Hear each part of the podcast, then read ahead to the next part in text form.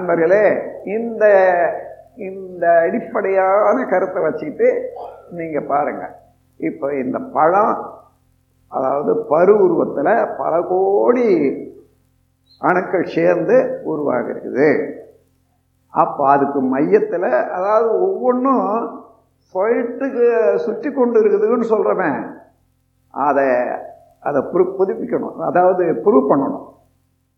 நீங்கள் பார்க்குறீங்களே சூரியன் பூமி இன்னும் மற்ற எத்தனையோ கோள்கள் எல்லாமே சுழண்டு கொண்டே இருக்கிறதுன்றது தெரியுமே இல்லையோ?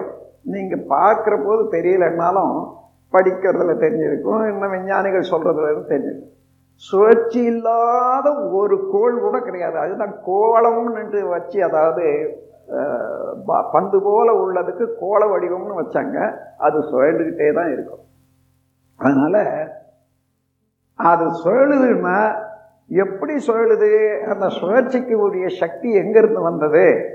ஒரு கேள்வி இருக்குங்க அது எதனால் ஆக்கப்பட்டது? இப்போ இந்த ஆப்பிள் பழத்தில் கேட்டீங்களே இல்லையா? அதே கேள்வி. அது எதனால் ஆக்கப்பட்டது? அது எல்லாம் சின்ன நுண்ணிய அணுக்கூட்டத்தினாலானதான் எல்லாமே. சயின்ஸில் ஒரு ஃபார்முலா இருக்கு.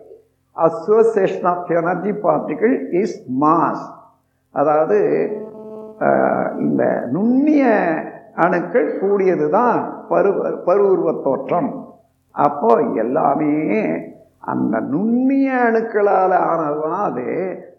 அதில் அந்த சுழலும் வேகம் அதில் இல்லைன்னா எல்லாம் சேர்ந்த ஒரு கோலம் சுழலாது. ஆகவே இந்த கோலம் சுத்துறத வச்சுக்கிட்டு அது எதனால் ஆக்கப்பட்டதுன்னு பார்க்குற போது அந்த நுண்ணிய அணுவிலேயே அந்த சுழற்சி இருக்கிறது என்றதை நிர்ணயம் பண்ணிக்கலாம். அதே தான் இப்போ நான் உங்களுக்கு சொல்கிறேன் அந்த நுண்ணிய அணுக்கள் அந்த சுழற்சியினால் எங்கே சுழலுது? சுத்தமான வெளியில். அந்த வெளியோ அழு அதாவது அலை அலைவில்லாத நிலையாக இருக்கக்கூடியது தான் வெளி.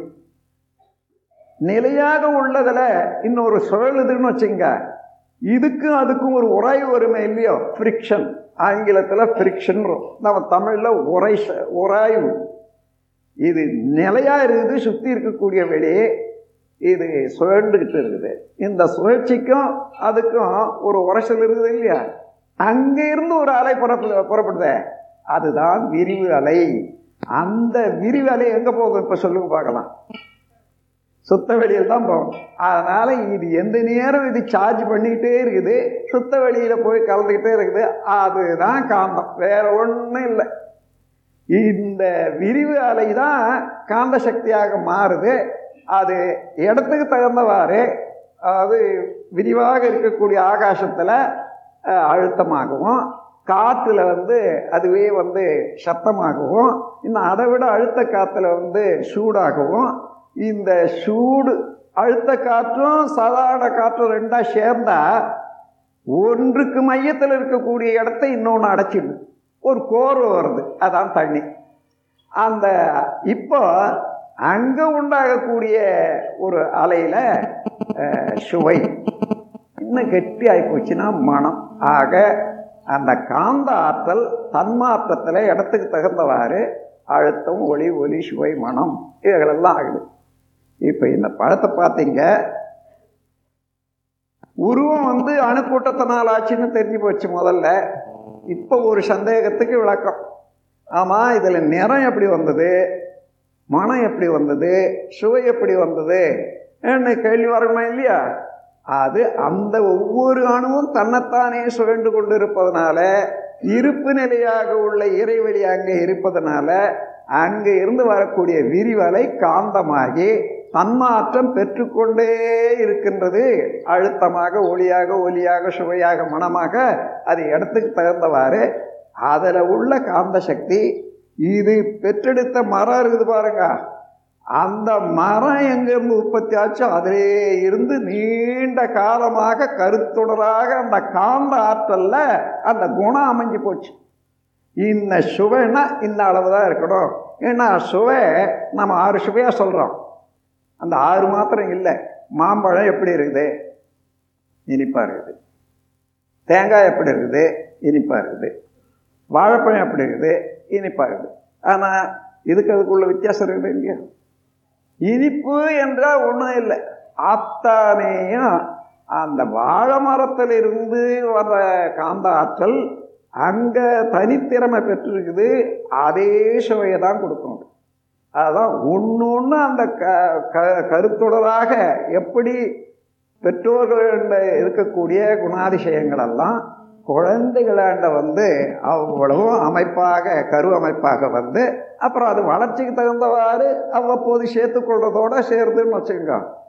ஒரு ரயில்வே ஸ்டேஷனில் நான் உட்காந்துருக்கேன் ஒரு குழந்தை பேசிக்கிட்டு இருக்காங்க நம்ம அன்பர்கள் எல்லாம் ரொம்ப விருப்பமாக கேட்டிருக்கா ஒரு அம்மா. கையில் இருக்கக்கூடிய குழந்தை இடிக்குது உதைக்குது.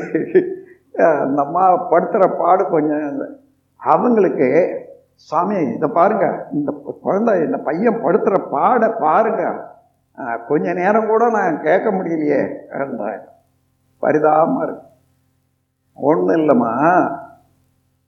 அவங்க அப்பா உள்ளத்தில் எப்படி இருந்தது அடங்கி இருந்தது என்றதை இப்போ எடுத்து காமிக்கிறான் அப்படி சொல்லுங்க. உண்மைதானுங்க அது. அதே போல இதுதான் கருவமைப்பு பதிவாக வரக்கூடியதெல்லாம் அப்படி தான் ஒன்று கூட விடாது. சுருங்கி இருக்குது மறுபடியும் விரியுது. சுருங்கி இருக்குது விரியுது. எப்படி? மரம் சுருங்கி இருந்து மரம் விரியுதோ?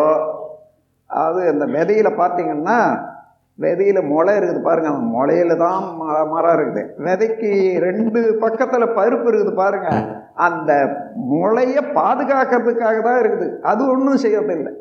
அது எல்லாமே அந்த முளையில தான் இருக்குது. அந்த முளைக்குள்ளாக ஒரு பெரிய மரம் அடங்கி அது எப்படி அடங்கியிருக்குது இந்த குணம் சுவை எல்லாமே பார்த்தீங்கன்னா அதான் காந்தாற்றல் காந்தாற்றலில் தான் எல்லாமே சுருங்கி விடும் நம் கடமை அறவாழ்வின் நாட்டத்தே சில கட்ட